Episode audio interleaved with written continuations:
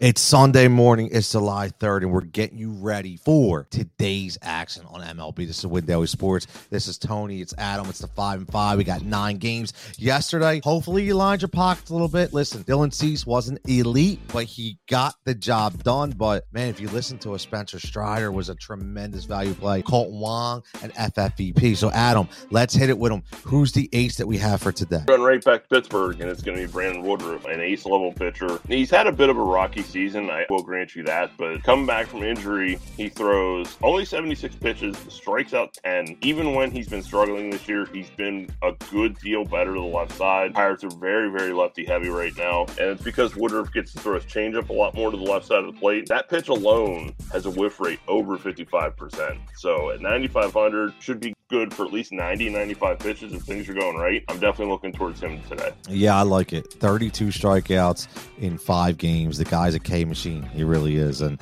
and the one against St. Louis, he only had four. You take that away, he's averaging seven and a half Ks per nine. So definitely something to look at. What about the one B? What about maybe a punt pitcher value guy like we hit on Strider yesterday? Who we have for today? Anybody? I gotta admit, it is kind of ugly after you get out of the ace range. Uh, my kind of main goal today is to probably be to pair Woodruff with probably like Framber Valdez. You know, the Angels are just struggling mightily right now. You look at them versus lefties, they're in the bottom 10 of every offensive category, and that's with Trout, that's with Ohtani. The rest of that lineup can't hit lefties at all. If you really need the savings, though, guess you can kind of take the chance on Carlos Carrasco. He's really kind of not been great lately, but Texas is worse against the right side for the pitching. They are top 10 K rate. Carrasco is better at home. Texas is a very boom bust offense. You know, sometimes they just go nuts. When they're quiet, they tend to be pretty quiet. So I, I think I'll have a little bit of Carrasco. I might throw Shane Baz in like one, maybe two. Ooh. Listen, he's really good against righty bats. K rate's almost 40%. We all know Toronto's righty heavy, but it's also Toronto. So you know that has a pretty high chance of ending badly. But, you know, he's handled the Yankees before. Yankees are a similar lineup. I could see him at 7,900 at least having a decent game. It's an interesting day. I mean, you mentioned it. Maybe you go all out, you go double ace, and,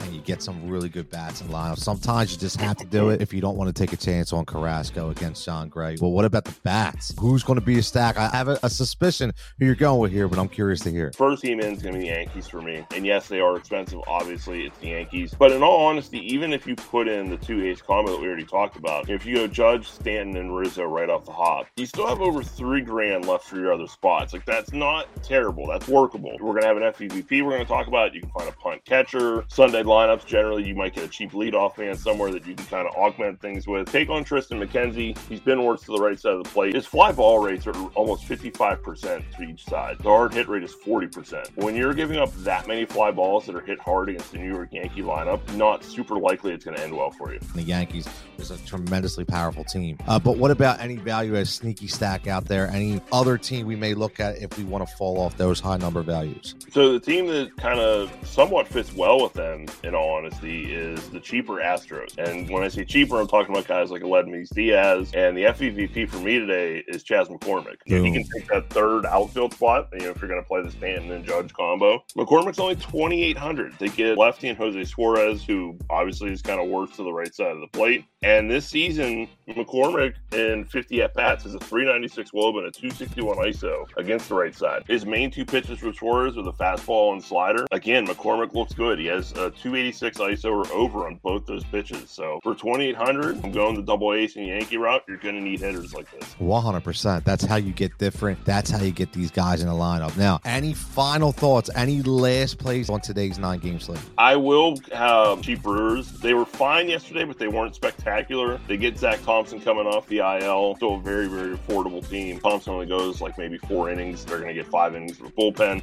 It's not like Zach Thompson's anything special in the first place. So past Kolten Wong and maybe Christian Yelich, I feel like the Brewers owe me a little bit from yesterday. So I might go back to the well there. I'll go FFVP right here. I'm going to go to Washington. Go to Yadiel Hernandez. I, he didn't start yesterday. I feel he's going to start today. And Lopez has a really shaky last time out. Not been that great the past month. And not the Pablo Lopez we love to see. And he's on the road. Normally, when you come out of a funk, it's usually at home, not on the road. So it's a guy who can get positive point production and he always around the ball, which is something you always have to look at. Fourth of July weekend. Thanks for joining us. We appreciate it. Try to get you as many plays within five minutes as possible. So everybody grab a beverage, pull up, enjoy yourself, enjoy today, watch the fireworks. Happy 4th of July. We'll catch you back here next weekend.